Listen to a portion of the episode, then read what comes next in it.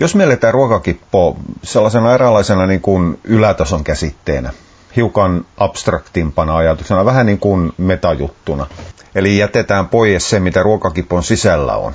Olkoon, että no toki ihmeessä siis se ruokakipon sisältöhän se ehdottomasti oleellisin on, enkä, enkä mä nyt tietenkään tarkoita sitä ruokakipon materiaalia herrani aika. Mutta se, että miten se itse ruoka hankitaan, mitkä ohjaa sitä valintaa, niin sehän on kohtuullisen vahvakin ruoka, ruokintaa ohjaava. Mä tiedän, tässä nyt on tullut vähän niin kuin joka luentopätkä näitä superlatiiveja vahviten merkitsevä, eniten ohjaava ja niin poispäin. Mutta se itse ruokakippo, ruoka, ruoan hankinta ohjaa huomattavan vahvasti ja nimenomaan useasti ihan tietoisella tasolla. Eli siinä suhteessa tämä on vähän niin kuin itseselvyyksiä selittäisi tai kertoisi to- todella totaalisen tuttua asiaa. Mutta joka tapauksessa tärkeimpänä ohjaavana tekijänä ruokakupin suhteen on hinta. Ja tämähän on ihan ilmiselvä juttu. Se sitten hiukan vaihteleekin omistajittain, että millä tapaa se hinta ohjaa. Toiset hakee halvinta ruokaa, niin kuin minä. Meillä on sen verran monta päätä ja sen verran monta koirakiloa ruokittavana, että mulla jo 10 sentin kilohinnan muutos näkyy lompakossa. Toki tämä on, niin, no, tämä on eräällä tapaa köyhien ongelma, koska hinta on täysin subjektiivinen kysymys. Jos kuukaustulot on 15 tonnia, niin ei 500 ruokintakuluisi sillä tapaa oikein hirvittävän paljon satu. Mutta jos vuostulot on tonni 500 ja siitä menee kolmannes 500 menee ruokintaan, niin se sattuu ihan älyttömästi. Sitä ei voi sanoa, että onko halvimman hinnan metsästäminen oikea vaihtoehto. Se on vaan yksi asia. Hinnan suhteen ei oikein ole sellaista nyt teet väärin, nyt teet oikein asetelmaa, vaan se vaan on puhtaasti yksi tekijä. Toiset haluaa ostaa maitos Stockmannilta, toiset hakee sen sitten Lidlistä tai Sivasta tai jostain muualta. Ihan samasta maidosta on kysymys. Mutta toki ruoas hinta jotain kertoo. Huomattavan halpa hinta ei takaa laatua. Mutta se ei myöskään suoraan tarkoita sitä, että laatu olisi hirvittävän huono. Se riippuu vähän, että mitkä myyjän, tuottajan kulurakenteet siellä takana on. Mutta pääsääntöisesti ihan se ja sama, että no itse asiassa se ei ole se ja sama, pakitetaan hiukan. Lihassa halpa hinta ei välttämättä kerro, että onko se hyvä, äh, hyvä tai huonoa. Kuivamuonis halpa hinta kertoo aina, että siinä laadussa on sanomista. Se, että se halpa huonompi laatuinen kuivamuona saattaa silti sopia koiralle, on toinen juttu kunhan muistaa sen, että ei eräällä tapaa eksy siihen toiseen ääripäähän, eli lähtee, ku, lähtee kuvittelemaan, että hinta tuo mukanaan laatua. Se on se toinen ääripää, on, on, on aivan yhtä pielessä oleva. Kallis ruoka ei tarkoita sitä, että se on hyvää ruokaa. Useimmiten, useimmiten se automatiikka, halpa ja huono tai kallis ja hyvä, niin nimenomaan menee rikki silloin, kun mennään sinne kalliin, kalliin puolelle se hinta ei nouse sen laadun takia. Se hinta nousee aivan muista syistä. Aika monella nimenomaan tämä syvään iskostunut käsitys siitä, että korkeampi hinta kertoo korkeammasta laadusta, on ohjaava tekijä. Sen takia ostetaan mieluummin kuivamuonaa, mikä esimerkiksi maksaa 120 säkki tai 80 säkki ei sitä ääneen myönnetä. Eikä se välttämättä ole aina ihan tietoisella tasolla. Mutta kyllähän siinä hirvittävä useasti työnnetään sitten väitteitä, en mä voi ostaa jotain ruokaa sen takia, kun se on niin huonoa, koska se on niin halpaa. Tai mä syötän koiralleni parasta mahdollista ja se maksaa niin ja niin paljon. Ja puolittain ylpeyttä äänessä sanotaan, että kun kallista ruokaa ostetaan. Mutta edelleenkin molemmat ääripäät on hiukan riskaapelejä aina mutta ne on, on, on vaihtoehtoja. Lihan hinnasta vielä sen verran, että varsinkin pienten koirien omistajille, niillä ei ole kiloja niin hirvittävästi ruokittavana, niin tämä lihan laatu kontra korkeampi hinta näyttelee kohtuullisen suurtakin osaa. Okei, siellä, no hevonen on hyvä esimerkki. Hevosen käyttö on lisääntynyt huomattavan paljon. Ihmiset kuvittelee, että se on hyvää lihaa. sen takia, että sitä on aikanaan käyttänyt iso kennelit. Mä olen tätä ihan samaa esimerkkiä käyttänyt sen kiljuna kertaa luennoilla ja katiskan jutussa ja muuallakin.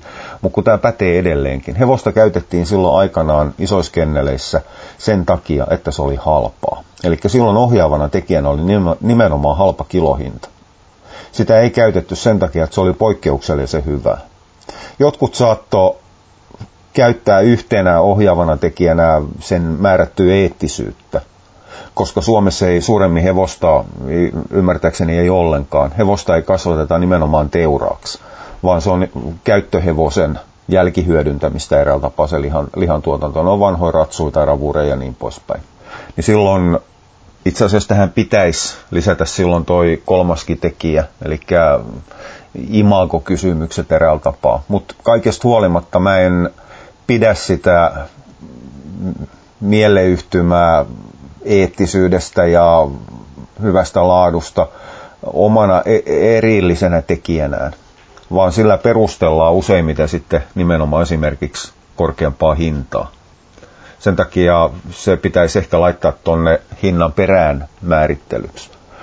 Mutta kuitenkin tällä hetkellä monet ostaa hevosta sen takia, että se mielletään hyväksi ja sen hyvän hin, tai hyvyyden perustana on korkeampi kilohinta. Tosiasiassa se, että jos jauhettu heppa maksaa 4,5 euroa kilo, niin ei siinä ole mitään muuta hyvää kuin kate.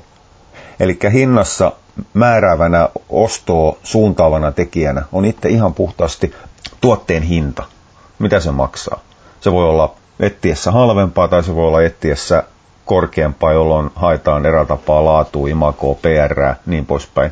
Joka tapauksessa hinta on se tärkein ohjaava tekijä. Ihmiset vaihtaa huomattavan paljon ruokintaa nimenomaan hinnan takia. Jossain vaiheessa sitten vaan se kalliimpi ruokinta rupeaa sattumaan lompakkoon niin paljon, että on pakko mennä, mennä alaspäin. Ja tämä on asia, varsinkin jos tehdään ruokintasuunnittelua, niin tämä on asia, mikä täytyy hiukan haistaa nyt mennään vähän niin kuin ehkä hiukan off-topic puolelta tai siirrytään hiukan syrjäteille, mutta kun tätä kuitenkin, tätä samaa materiaalia käytetään katiska ja sumpun ruokintaneuvonta, neuvojakoulutuksen pohjana. Nimittäin, jos hiukankaan haiskahtaa siltä, että välttämättä talous ei ole vahvin mahdollinen. Se huomaa, siis nämä on siis sen huomaa heti. Jos soittaa 20 opiskelijatyttö, jonka ensimmäinen huomautus on se, että tämä on jo maksanut tämä koiran hoito eläinlääkärille niin hirveästi. Ja hiukan sen kanssa juttelee sen koiran ympäristöstä ja muusta. Niin haistaa heti, että okei, tämä likka asuu, anteeksi, tämä sukupuolisidonnaisuus taas, mutta kun suurin osa on, on, on naisia, naisia asiakkaista.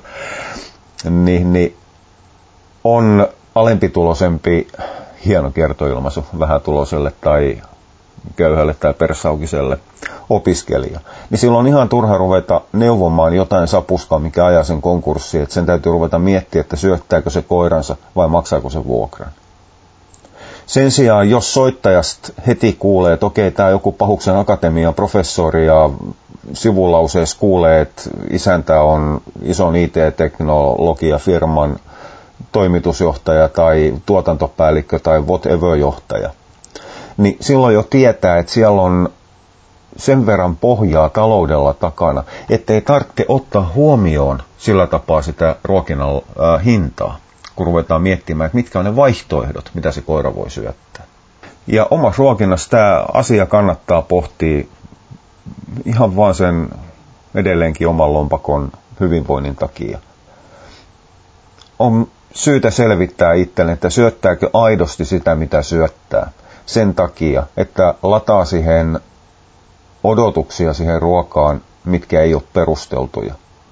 Ja jos löytää samoilla, edes, tai edes samoilla perusteella, siis aidoilla faktisilla perusteilla, löytää halvemman ruoan, niin mikä on se syy, ettei sitä halvempaa käytetä? No nyt täytyy todellakin edelleenkin muistaa se, että tähän ei ole olemassa mitään oikeaa tai väärää vastausta. Tämä on ihan puhtaasti mielipide- ja suhtautumiskysymys. Mutta edelleenkin toistona toiston perään hinta, tuotteen hinta ohjaa suunnattoman paljon ostokäyttäytymistä ja sitä kautta, no totta hemmetissä, ruokintakäyttäytymistä. Hintaan vaikuttaa matkat. No, matkat nyt on sellainen yksin, yksinkertaistava termi, eli matkoihin kuuluu ylipäätään se saatavuus. Mutta matkat on kuitenkin siinä, että jollekin Inarin pohjoispuolella olevalle on ihan turha suositella ruokaa, minkä takia sen tarvitsisi ajaa 500 kilometriä etelään, että se saa ostettu sitä. Helsingissä asuvalle autottomalle asiakkaalle on kohtuullisen turhaa suositella jonkun kennerehun, kennelpakasteen, mitä näitä on, liha-autojen tuotteita, jos ei se etäisyyksien takia julkisilla pääs hakemaan sitä ruokaa. Julkiset on näppärä tapa kulkea keskustassa, mutta kuljetapa raitiovaunus 60 kiloa tai 200 kiloa lihaa, ei se oikein onnistu. Se vaatii auton alle. Niin silloin on ihan turha lähteä keskustelemaan edes ihmisen kanssa hinnan alentamisesta sillä, että se ostaisi määrää, koska se matka, kuljettaminen, se logistiikka on mahdoton yhtälö. Eli se saatavuus, miten sitä lihaa saa käytännössä hankittu, että sen saa lyöty, lyöty näppis siihen pakettiin, ohjaa huomattavan paljonkin sitä. Mutta se ei ole enää mielipidekysymys tai asennekysymys, se on vain elämän realiteetteja. Ei ihminen osta sellaista ruokaa, mitä se ei saa. Ihminen ei osta sellaista palvelua, mitä se ei saa. Sen takia jollekin edelleenkin tamperelaisella on ihan turha neuvo, että mitä joku helsinkiläinen hyvä koirakoulu tekee, koska sillä on 250 kilometriä suuntamatka. Se tuskin lähtee kerran kaksi tai kolme viikossa ajamaan koulutuksen takia sitä. Eli samalla tapaa ihan ruokinnassakin saatavuus, etäisyydet, kuljetus, kaikki nämä ongelmat ohjaa, ohjaa sitä, mitä syötetään. Ruokinnan helppous ohjaa ruokintaa ihan älyttömästi. Totta hemmetis. Kuivamuona firmat on oivaltanut tämän jo ennen kuin kukaan muu edes tajus yhtään mitään ruokintapuolesta. Helppouden takia kuivamuonat on tullut markkinoille. Mulle on tullut paljonkin asiakkaita vastaan, jotka haluaisi periaatteessa muuttaa ruokintaa ehkä ennen terveellisemmäksi. Eli osaltaan siinä on imagon kysymys. Harvemmin on puhtaasti ihan terveydellisestä ongelmasta kyse, mitä ratkaistaan. Mutta ei haluta siirtyä raakaruokintaan sen takia, kun kuivamuona on niin helppoa. Raakaruokinta edellyttää sen, että sitä ruokaa täytyy hakea, no täytyyhän tietysti kuivamuonakin hakea, mutta se vaatii erityisemmän kuljetustavan. Se vaatii säilytystilat. Se vaatii sen, että se muistaa ottaa lihat sulamaan. Täytyy muistaa antaa silloin tällöin erikseen maksaa. Täytyy muistaa hankkia määrätyt ravintoliset, käyttää niitä sen lihan mukana. Tai raakaruokinnassa ylipäätään. Tai ihan sama puuroruokinta, ihan samat ongelmat siinä on suhteessa kuivamuoniin. Mulla ei ole hajukaan, mikä on eri ruokintatyylien markkinaosuudet tällä hetkellä Suomessa, mutta mä uskallan silti väittää, että yhdeksän koiraa kymmenes syö kuivamuonaa. Ja kahdeksassa tapauksessa kymmenestä kuivamuonaa syövästä koirasta, niin syy, että ne syö nimenomaan kuivamuonaa, niin on se, että se on helppo. Eli se on ohjannut sen ruokintatyylin ihan puhtaasti helppouden kautta. Ja taas suurin osa niistä kuivamuonaa syövistä koirista saa sitä merkkiä sen takia, että hinta on ohjannut sitä käyttää. Ei siinä ole, ei siinä ole kysytty koiraat, siinä ei ole mietitty, sitä ostopäätöstä ei ole ohjannut kavereiden, no okei, okay, kaverien hyvät kokemukset toki. Tuotteita suositellaan ristiin rastiin, totta, he, totta ihmeessä. Mutta ei se ollut se koiran tarve ja jotkut korkeampilentoiset tarpeet yleiseen terveyteen ja muuta, mitä ollaan käsitelty tuossa aikaisemmin. Ei ne ole päättänyt sitä, että se koira syö kuivamuona, vaan ihan puhtaasti, että se on halpaa. Vaan ihan puhtaasti se, että se on helppoa. Ei siinä sen kummallisemmasta kysymys. Lihoissa helppous tulee vastaan lähinnä, lähinnä annospakettiostoissa. Ihmiset ostaa niitä pallukoja sen takia, että niitä on helppo antaa. Ei tarvitse palotella hiukan isompien koirien omistajat saattaa ostaa lihat johonkin 500-600 grammaan valmiiksi pussitettuna, eikä suinkaan jotain 20 kilon isoja levyjä. Ihan vaan sen takia, että se on niin paljon helpompaa antaa se pussukka, mikäli se sattuu sopimaan määrällisesti sille koiralle. Eli silloin helppous ohjaa sen tuotevalikoiman sisällä. Totta ihmeessä. Ja tähän helppouteen raakapuoli on vastannut nimenomaan pötköjen ja pallojen myötä. Raaka ruokintamarkkinoille tulleet täyslihapötköt, kuten vaikka nyt Maukkaan sarjat, Kuntotarmo Into, sitten sinne tuli ne neljä uutta, mitä mä en koskaan opin muistamaan, Aino, Viano, Kaino, jotain. Mussilta on tullut vastaavia sarjoja joltain muultakin, en minä muista vauhtiraksu, joltain muulta on kuitenkin tullut myös täysravinnoksi merkattava ruoka. Ne kaikki vastaa kuluttajan tarpeeseen saada se ruoka helposti. Ei kukaan osta vaikka maukkaan kuntoa sen takia, että se olisi ihmeellisesti terveellisempää kuin joku muu ruokintatyyli. Eihän se ravintosisällöltään sillä tapaa eroa millään tapaa kuivamuodosta. Eli ravintosisällöllä mä tarkoitan sitä, että sieltä saadaan vitamiinit, mineraalit ja niin poispäin. Siinä on ekaksi ohjannut se ää, ajatus lajityypillisemmästä ruuasta, on ohjannut ekaksi sinne lihan puolelle. Sitten sen jälkeen mahdollisesti matkakysymys on ohjannut ostoissa lähimpään mustiin ja mirriin. Ja sen jälkeen helppoustekijä on viimitteeksi saanut sen kuluttajan ottamaan sieltä sen maukkaan tarmon mukaansa, koska se on helppoa. Ei tarvitse miettiä sen jälkeen, että mitä sinne sotkee, mitä kaikkea, että kuinka paljon täytyy antaa luuta. Ilmiselvi juttui. Nämä on enemmän ja vähemmän myyjien, valmistajien, markkinointipuolen ongelmia. Mutta miettikää kahteen kolmeen kertaan, että pystytte sillä, että te tinkaatte hiukan siitä helppoudesta. Koska helppous maksaa aina. Helppous ei ole koskaan halpaa. Vaivattomuus on aina hinnoiteltu ylöspäin, kuten ylipäätään meidän ihmisten maailmassa vapaa-aikaa on hinnoiteltu kor- kovaksi korkeaksi. Niin samalla tapaa koiraruokinnassa helppous on aina kalliimpaa. Niin siinä kannattaa miettiä, että onko se helppous aitoa helppoutta, että siitä kannattaa maksaa ja kannattaa valita just määrätty tuote, vai onko se vaan illuusio? Vai voisiko ehkä hiukan tingata siitä helppoudesta, jolloin se saisi siirretty sinne hintaan? Joka tapauksessa ne on ohjaavia tekijöitä, ja taas kerran tässä helppouskysymyksessäkään ei ole olemassa oikeat ratkaisu. On olemassa vaan omia mielipiteitä. Mutta kannattaa kuitenkin oivaltaa se, että mikä sitä aidosti ohjaa sitä omaa päätäntävaltaa ihan kaikessa niin kannattaa mieluummin olla se, ketä itse päättää, eikä ole se, että on ajettavaa karjaa. Se on, no, se on jossain määrin asenne ja elämänfilosofia kysymys kuitenkin. Helppouteen liittyy myös sesonkikysymykset, ja tämä tulee vastaan useimmiten nimenomaan sairaiden koirien kohdalla, kuten närästävät ruoansolutusongelmaiset allergikot. Niiden kohdalla sesonki tulee vastaan silloin, kun ruvetaan miettimään esimerkiksi eliminaatioruokintaa ja ruvetaan etsimään, että saisiko sitä poroa tai lammasta jostain helpolla. Ja varsin vahvasti sesonkiajattelu tulee vastaan silloin, kun puhutaan riistausyövistä koirista. Ihan sattuneen syystä, kun läpi vuoden olevaa metsästyskautta ei ole.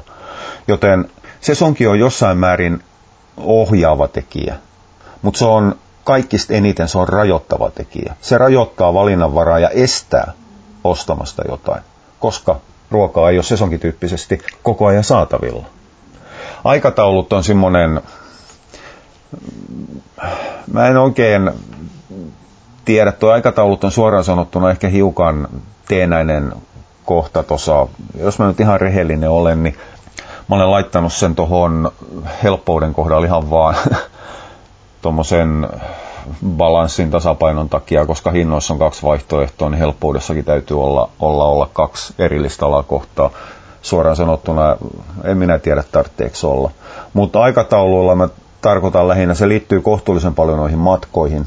Eli pystyykö esimerkiksi lähteä sinne Kennerehun autolle silloin osto on sidottu ihan puhtaasti siihen kelloaikaan. Mä tiedän aika paljonkin asiakkaita, jotka ei käytä näitä rehuautoja, liha-autoja, just sen takia, että niiden kulkuaikataulut ei sovi omaan aikatauluun. Ollaan töissä, harrastuksessa, missä tahansa. Vuorotyöt sotkee elämää. Ja ne kulkee kuitenkin sen verran harvakselta, että jos nyt missaa, sanotaan, että on kaksi kolmekin koiraa kotona, jos nyt missaa sen lihan hankkimisen, niin seuraavan kerran se tulee noin ehkä kolmen viikon päästä. Jos silloin onkin yövuorossa, tai no ei ne lihautot kulje yövuorossa, mutta silloin on päivävuorossa, ettei pääs kesken päivää hakemaan sitä. Ja seuraava tulee taas kolmen kuukauden päästä, tai kolmen viikon päästä.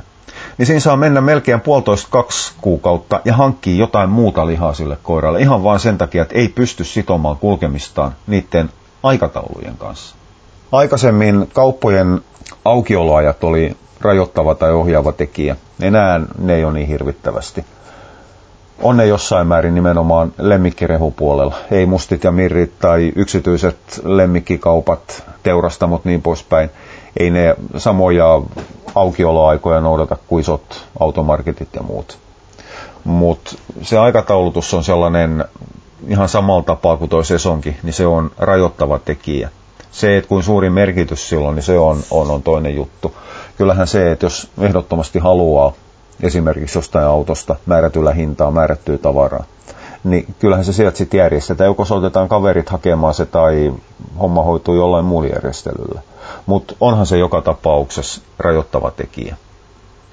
Eräällä tapaa voitaisiin sanoa, että ruokakippo ohjaa, päättää tai rajoittaa ihan ensimmäisenä sitä koiran ruokintaa.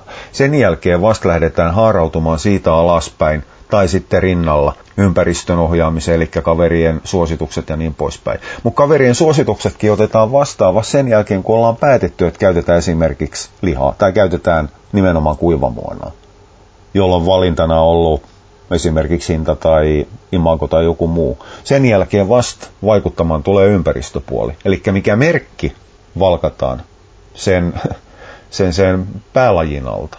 Aivan samalla tapaa ollaan voitu päättää, että okei, koira syö raakaa lihaa. Siellä saattaa olla korkeampi ohjaava tekijä, jos on koiran terveys. Mutta edelleenkin enemmistö, ehdoton enemmistö koirista on täysin tervejä. Ja omistajat syöttää niille lihapohjasta ruokin, ruokaa ihan muusta syystä kuin terveydellisistä syistä. Silloin siihen lihaan on saattanut ohjata esimerkiksi kavereiden hyvät kokemukset, eräällä tapaa joku jopa positiivinen painostus, välillä jopa negatiivinenkin painostus. Ja sen jälkeen lähtee, lähtee sitten ne vaikuttajat jakamaan sitä tai ohjaamaan sitä omaa suuntaa sitten viime kädessä siihen, että mitä ostetaan. Mutta ruokakippo on se suurin, yksittäinen, tärkein, ehdoton yläkategoria, mikä päättää sitä, että mitä ne koirat ihan aidosti syö. Ja sen takia siihen pitäisi, tämä on hiukan, koska se on, tämä menee hiukan takaperoisesti tämä ruokinnan suunnittelu. Jos periaatteessa pitäisi päättää ekaksi, että syötetäänkö me nyt lihaa tai kuivamuonaa sen mukaan, että mikä on halvinta tai järkevimmän hintasta, siis se on parempi ilmaisu kuin halvin, järkevimmän hinnasta helpoiten saatavilla. Ja sen jälkeen vasta lähdetään etsimään sy- syitä, että minkä takia ostetaan esimerkiksi sikanautaa eikä osteta proikkuu niin onhan se hiukan takaperoinen, kun meidän pitäisi katsoa sitä koiraa ja lähteä miettimään, että mitä toi tarvitsee. Mutta me tehdään, tämä on hyvin inhimillistä, me tehdään asiat takaperoisesti. Kumpikin tapa, siis ehdottomasti paras tapa olisi se, että me katsotaan koiraa ja päätetään, mitä ruokaa sille tarvitaan. Ja sitten lähdetään sitä rakentamaan siitä ylöspäin. Ja vasta viimeisenä, kun me tiedetään, minkä tyyppistä ruokaa me tarvitaan, niin sitten lähdetään katsomaan, että missä sitä saa ostettu, mihin hintaan se saa ostettu. Mutta ei sitä suurin osa tee. Eikä sitä terveiden normaalien koirien kanssa tarvitse tehdäkään. Silloin se kannattaa nimenomaan lähteä siltä ajattelutavalta, että mikä on omistajalle halv, no, järkevimmän hintasta ja helpoiten saatavaa. Ja sitten sen jälkeen lähtee ruokkimaan sitä koiraa. Sen jälkeen tehdä vasta muutokset, mitä se koira tarvitsee siihen ruokaan.